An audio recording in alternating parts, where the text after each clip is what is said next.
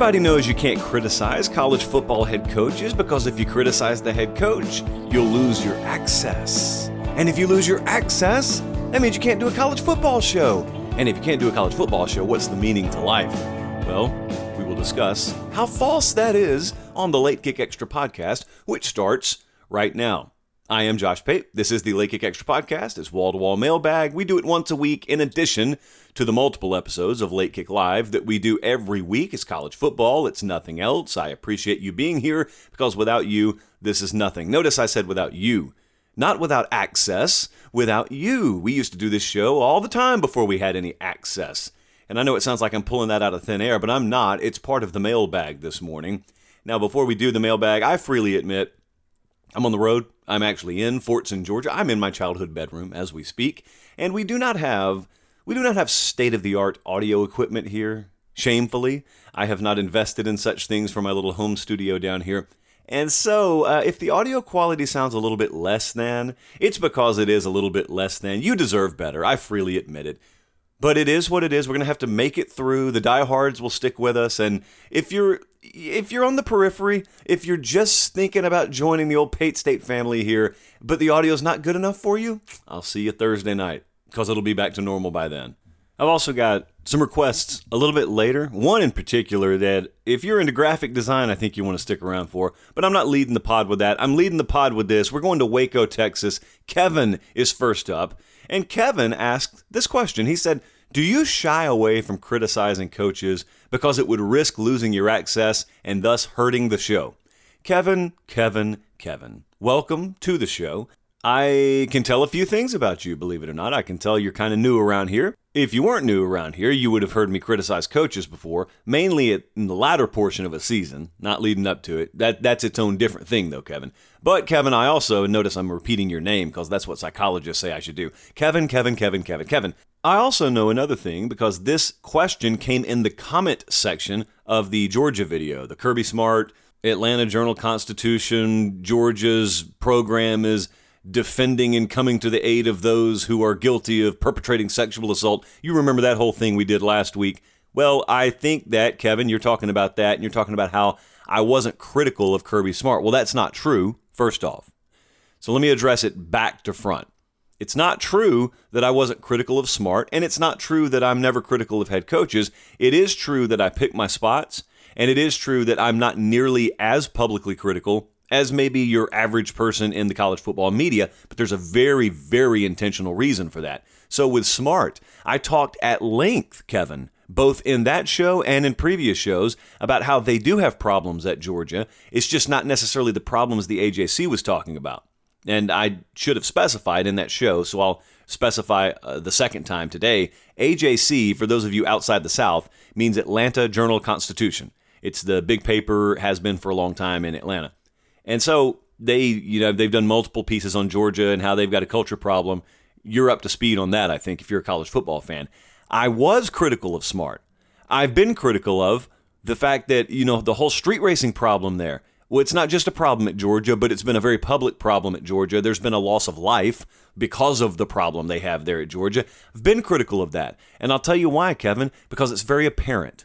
It's very apparent that's a problem. I had a really big problem myself, though, with the way the AJC went about presenting the issue of accusations being made against Georgia players and the University of Georgia covering up for them and rallying around them. That's what they said. They rally around players accused of sexual assault. Well, they wanted to throw this big number at you 11 players at least. But all, I, anytime someone tries to throw an entire ball of rubber bands at me, I want them to dissect it rubber band by rubber band. That means nothing to me in the abstract. I want you to give me specifics. Well, in that AJC piece, when they started to give specifics, I zeroed in on one of them, and that was Jamaal Jarrett, a player who was being recruited at the time and had since committed to Georgia. And we looked at the details in the accusation and realized the accusation had evaporated because what was being accused did not happen. And the AJC and a lot of folks who claim to have read that article, I think, got exactly what they wanted out of that. And that was you to listen to those details and say, okay, well, even if that one's crumbling, hey, there are 10 more. There are 10 more. Well, my thinking shifts right back to, okay, let's break down the other 10. But people didn't want to do it. You know, a lot of people wanted to say, What are you really about to explain away 10 accusations of sexual assault? I'm not going to explain away anything the details don't explain away. That's my whole point. I guess I'm one of those weirdos out here that takes sexual assault ultra seriously, but also takes an accusation of it ultra seriously if it's falsified. So I'd just love to get down to the bottom of it no matter what, Kevin. I really, when I say I couldn't care less, I don't mean I don't care about the matter at hand. I mean I couldn't care less which way the details take us.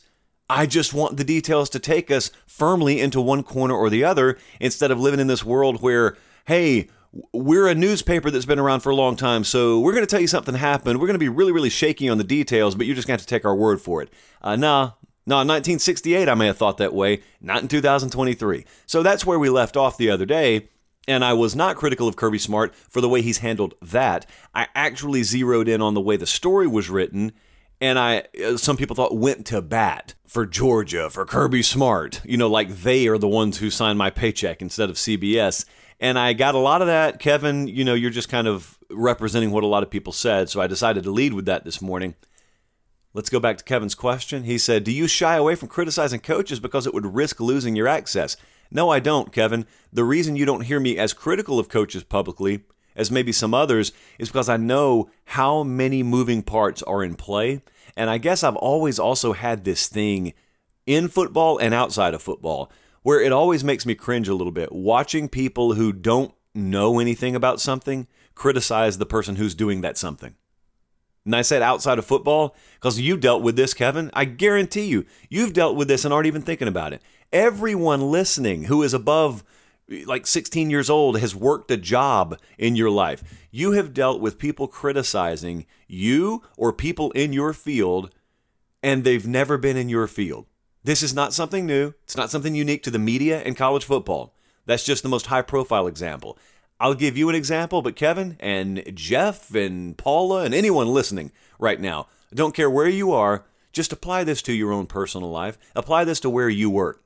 I used to work in the fabric warehouse down in Columbus, Georgia, and I used to I used to remember so vividly we would get around to these two times of year. They were called market seasons, and that is where we're putting together a bunch of samples of the fabric to send up to High Point, North Carolina, and then all the manufacturers from like La-Z-Boy and all the big upholstery companies they would come in and they would buy whatever they wanted. But it was a very very hectic time of year for us. One of them would be in July, one of them would be around Christmas in December. And so there's a lot going on. Well, our supervisor, quote unquote, even though he was in the same building with us and probably only sat 30 feet away from the warehouse, he was in the office portion of the building. We were in the warehouse portion of the building. And he would come back there and we'd have, you know, a meeting once or twice a week. And it was so obvious, even he didn't understand a fraction of what actually went into making sure that warehouse operated. You guys listening right now, you deal with this every day. Maybe you're an insurance adjuster, maybe you drive a FedEx route. I don't care what you do. You deal with people all the time who criticize what you do for a living and they don't have the slightest clue what goes into what you do for a living. Okay, but now I want you to take it a step further. Now I want you to imagine someone drives a bread truck route and you work over there in financial securities. And someone from the bread truck gets off his route, parks it out front, comes up to the 13th floor of your office building and starts criticizing you in the world of financial securities. And his ammunition is, something like, well, there was a glitch that led to an error in a report last month, and you're terrible for that. And you look at him, and what would you do if there actually was a glitch? What if he's right? What if technically he's correct in his assessment? There was a glitch in your financial reports from the previous month just like someone writing a column, just like someone on talk radio or on a podcast could technically be correct when they say a coach made an error and something bad happened in a program. Even then, are you respecting the opinion of the bread truck guy?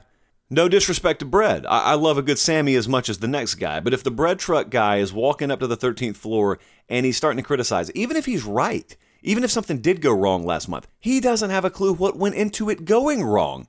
He doesn't know the why that led up to the what. And therefore, even if he is technically correct in looking at something and saying, hey, that thing that went wrong, it's wrong, you don't respect his opinion. Well, I've always been that way, Kevin. Or in a lot of cases, I've been that way about folks who criticize head coaches. This is where the access you're talking about does help me because when I can get behind the scenes and I can talk to some of these guys off the record and really understand how how intricate the web of their job is and how many factors go into making a decision and how many people are involved, you couldn't imagine it unless you can see it. But if you do see it, then you get back outside that bubble and you rejoin the folks outside that bubble who have been criticizing people inside the bubble. You realize how insane it is uh, in a lot of cases. You realize how ridiculous it is and how ignorant in many cases it is because so many people know so little about what's going on inside that bubble and they're running their mouths anyway. That doesn't mean they shouldn't have the right to, Kevin. That doesn't mean I think they should shut the AJC down. It just means when they write things like that, I don't take it nearly as seriously on the surface. Now, if you're making serious allegations, I'll take the allegations seriously, doubly, especially when it involves something like sexual assault. I'll take that stuff seriously all day long, but you better come with details and you better come with facts. You better not just expect me to take you at your word and then when you start having all those other reactionary pieces, which I'm sure you, Kevin, and a lot of other people saw, the AJC releases their piece, and then 50 other folks write articles off of that piece, citing that piece as their reason to expound on Kirby Smart and the lackluster job he's doing and the lackadaisical culture at Georgia. That I don't respect at all. I don't respect it whatsoever. And I saw a lot of folks who I have respect for write pieces I don't have respect for over the past week and a half off of that. So, Kevin, that's my response to that. As for the access, I don't need access. I love it. I certainly love it, but I don't need it, Kevin. Those who have been around this show for a while know we built this show on no access. I didn't have access then, and we built this to be a very successful product that a lot of folks enjoy, and I appreciate it. Uh, you too, Kevin. We don't need access to programs. That's a privilege. It is certainly an added benefit, and it adds another dimension to the way we're able to cover the sport. We don't need that. That is not why I would shy away from criticizing someone. I would shy away from criticizing someone because I don't feel informed enough to criticize them on something yet. Having said that, Kevin, if you do want criticism, come around later in November there'll be plenty of criticism to go around because that's when I think we've gathered enough information on a football season, especially, to warrant such criticism. I don't do it in August on the field, and sometimes I don't do it off the field either for entirely different reasons, but that's my that's my thinking behind that. Hope it makes sense. Uh, Jason is up next in Sanibel Island, Florida. He said, Would you rather see two top five teams square off in an epic battle that goes down to the final play, or would you rather see a massive upset of an unranked team taking down number one in person? Jason, this is a good question. I hardly ever get to see the second part. I see the first part because I'm at those games every week. Uh, the, I guess the curse of being able to go to any game you want to is you rarely pick the game that would feature an unranked team playing number one, and therefore you rarely get to see the big upset. Now, notoriously, and I've said this many times, notoriously, I made the mistake of my life two years ago. After Texas OU played a classic in the Red River Shootout, I was also credentialed to go to A&M versus Alabama down the road that night. I could have gotten there. Instead, I flew home like a straight up casual, and I'm watching on the plane as Texas A&M takes down Alabama un, I think they were unranked at the time, and they were like a three touchdown underdog, and they took down Alabama, and then the field gets stormed, and I could have been there for that, and I wasn't. And so that was the closest to my knowledge that I've come to having been in that environment, and I regret it. Again, I regret it. But I do see a lot of the the first kind of games. I do see a lot of the back and forth slugfest type games. Last year, though, kind of got a blend. So we got Tennessee, Alabama, and Tennessee was ranked, and it wasn't a massive, massive point spread, but still, you saw what happened after that game. Sort of the 15 year drought for Tennessee coming to an end. It simulated the energy you would get from an unranked team taking down number one, even though Tennessee was ranked and it was a single digit point spread. Just the overwhelming flood of emotion that kind of felt like it would feel. I remember when Baylor beat Oklahoma a couple years ago, we were out in Waco where Kevin was from, who asked the first question today. We were out in Waco, and that was good, but there was a weird ending to that one where I don't know if you remember this game, but it's on YouTube. You can look it up.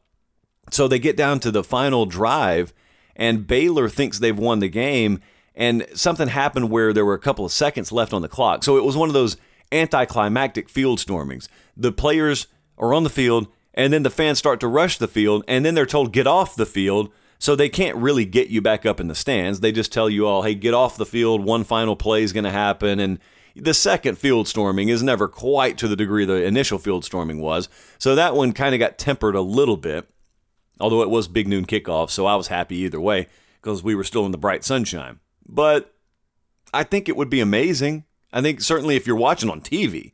Now, if you're watching on TV and you see the field storming, that's great. I think the moment is what lives in your mind. So I think a lot of us get more excited to see number one versus number four, point spread of four and a half. You know, like Clemson, Florida State play this year. That could be highly rated versus highly rated.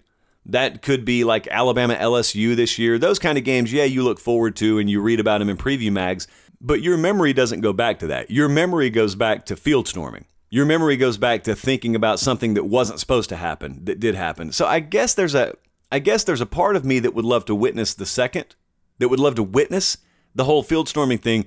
But the first part of me knows, man, when we're on our tour, like this fall, we're going to have our tour that I'm going to name pretty soon because we've got a name. I think it's really, really good, by the way. When we're on our tour, yeah, we're probably building up to seeing number seven versus number 10. And we're probably not going to see a ton of field stormings, although we did see four of them two years ago. So knock on wood that that continues. We kind of get the best of both worlds. Jesse, but with an IE. Jesse, next up from Myrtle Beach, South Carolina. Jesse said, What's the deal with picking Xavier Worthy to win the Heisman?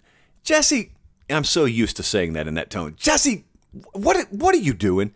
You know I didn't do that. Technically, I didn't. So, what happened was the other night on the show, someone asked me for a dark horse Heisman contender. We should make that a sound effect, Colin. Take note of that. Dark horse Heisman contender. Well, that means I can't pick number one. Jesse, I would have just gone Caleb Williams like everyone else. He's the favorite. He should be. He just won it like five minutes ago. But it's dark horse season, man. And so in dark horse world, which means someone outside of the top 10 in the odds, I'm looking at Xavier Worthy or Xavier Worthy, whichever one's right, just pick it. And I said, I thought I had reasons. I spelled them out on the show. I'm not going to rehash that. Thought I had good reasoning. I think there's some logic behind the pick. I think he was down last year due to injury, so I think I get added value baked in because of that. And he's got an offense where he's surrounded by a good supporting cast, kind of like DeVonta Smith was a few years ago. He plays the same position. He's in the same offense because Sark was the OC for DeVonta Smith. He's the head coach and OC at Texas. I think he's going to have a quarterback to throw the ball to him. I think they're going to be in the right kind of offense, period. And so that's what I said. And then I said at the end, if you noticed, I think a lot of folks just heard me flat out pick Xavier to win the Heisman. I didn't. He's my dark horse contender. So don't you do that, Jesse. Don't get to December when you should be telling me Merry Christmas and instead say, Sucker, you whiffed on that Heisman pick. No, I didn't. Now, we all know if Xavier Worthy wins the Heisman, I will tout that as, I called it. Well, I will do that. That's within my right. As an American citizen, that is within my right constitutionally to be able to lie to you on the back end. It's kind of like betting parlays, which I don't do, but I know some of you do, shamefully. Satan is happy every time you bet a parlay. I'm just letting you know because Meemaw would let me know. You guys can bet those parlays all day long and lose, but when you win one, that's what happens. I called it, guys. That's the same as my buddy. We'll call him Byron. I had a buddy named Byron back in high school who would just call a home run every at bat. And so when he'd hit a home run, he would say, I called it. Doesn't matter if that 5 4 3 double play happened and then a strikeout in the second inning. Nope, we get to the fourth inning. He calls a home run, he hits one. I called it. What a world. What a privileged life. That's like a management style of life. You're always right. You're never wrong. Well, I've been wrong before. And you know what? I'm also wrong for doing this. Did you see the ad toss coming? Some of you will always tell me you did. I don't think so. I think I did a pretty good job there. But whomst is to say these days, in these crazy times we live in? All right, next up is uh, John from Salisbury, Maryland. Don't think we've ever heard from Salisbury before. Eh, which, you know what, John? Timeout. Timeout. I'm using my one timeout per pod. There's a great big debate going on in the office, and it has to do with the pronunciation of words. Actually, the way I even pronounce that word is under fire. Pronunciation, pronunciation. Whatevs. So, um, this is going to sound made up, but it's not.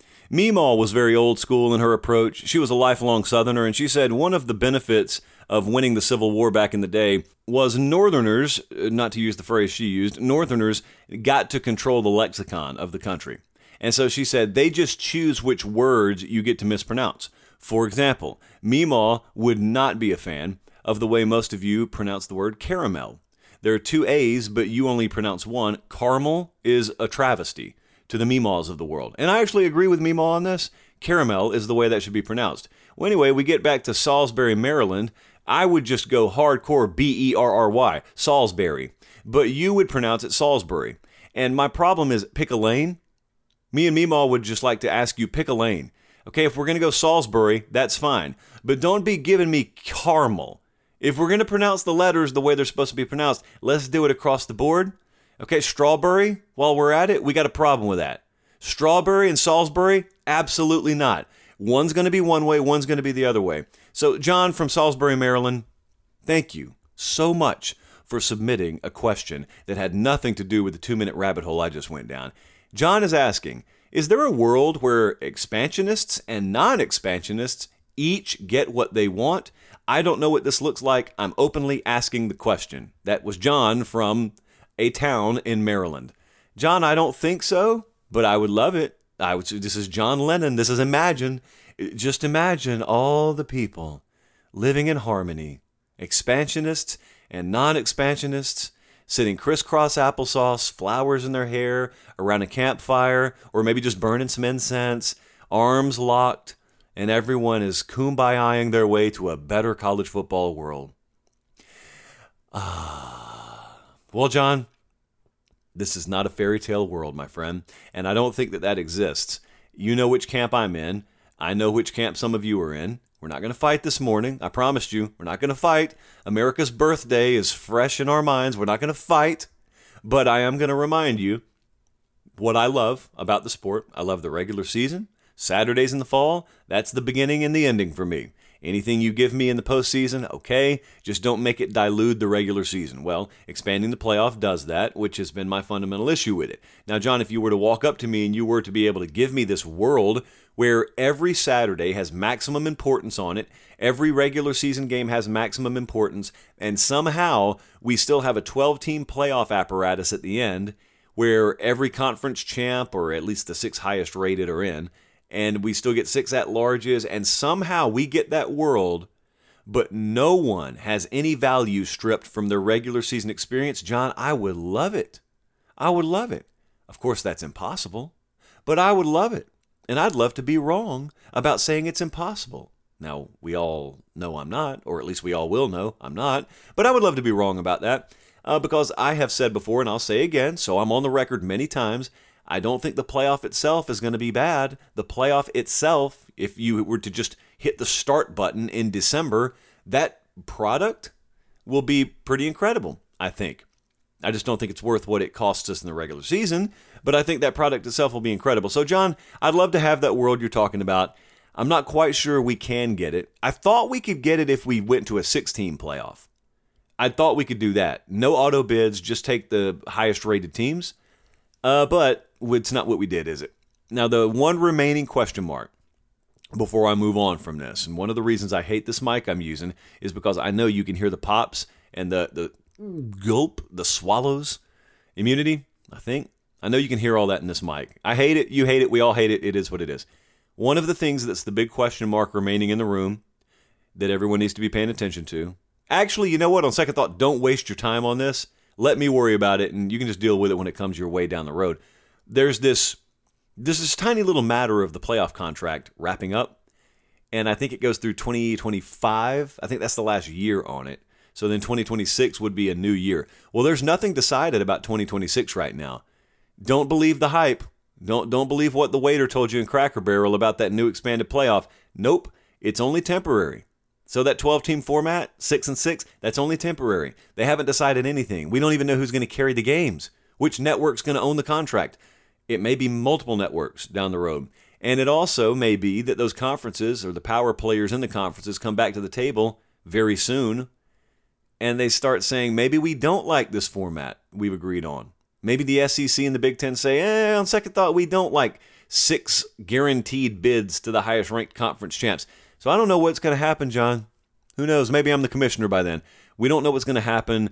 And that's where we have to leave it this morning. A lot of unknown.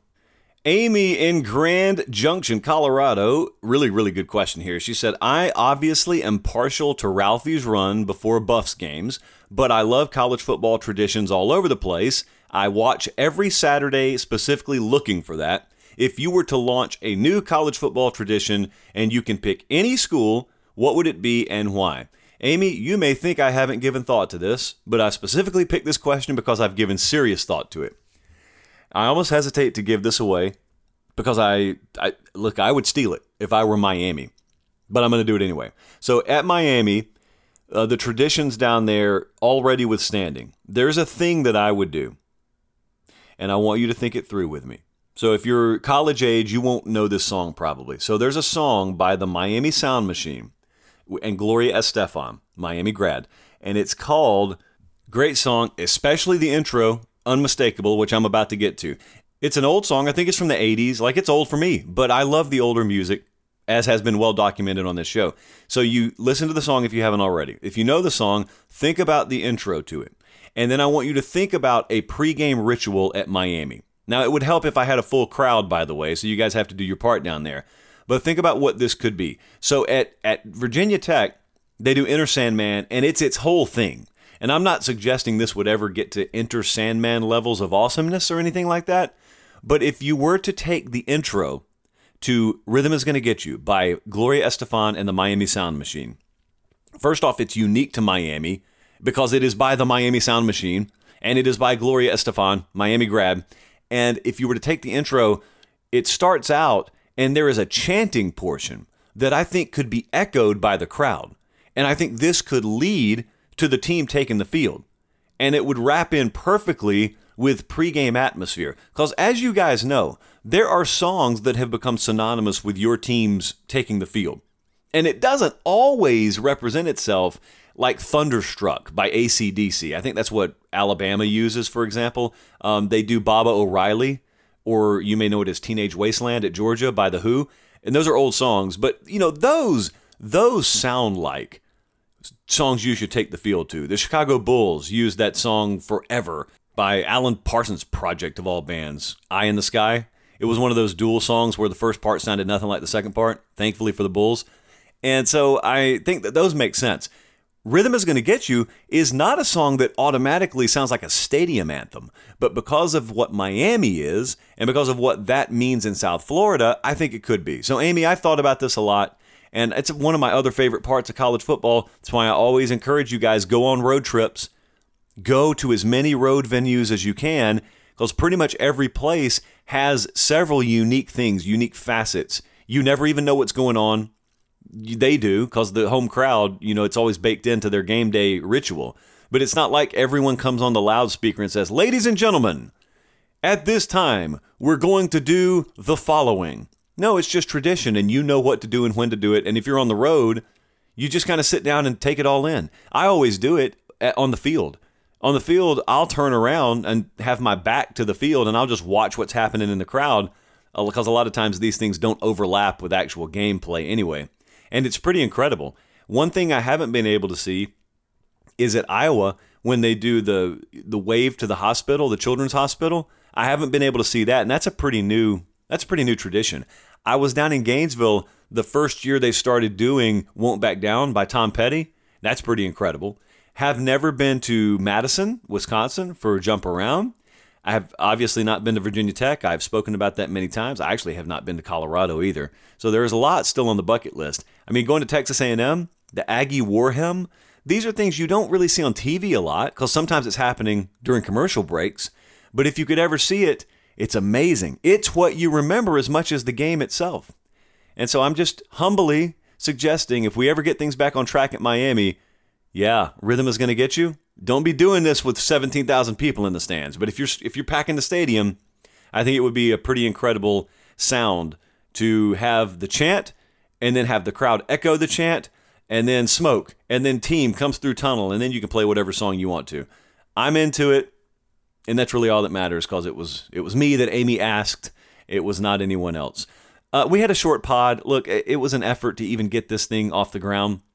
I'm using a very, very, very questionable mic right now, so I hope that it has sounded good enough.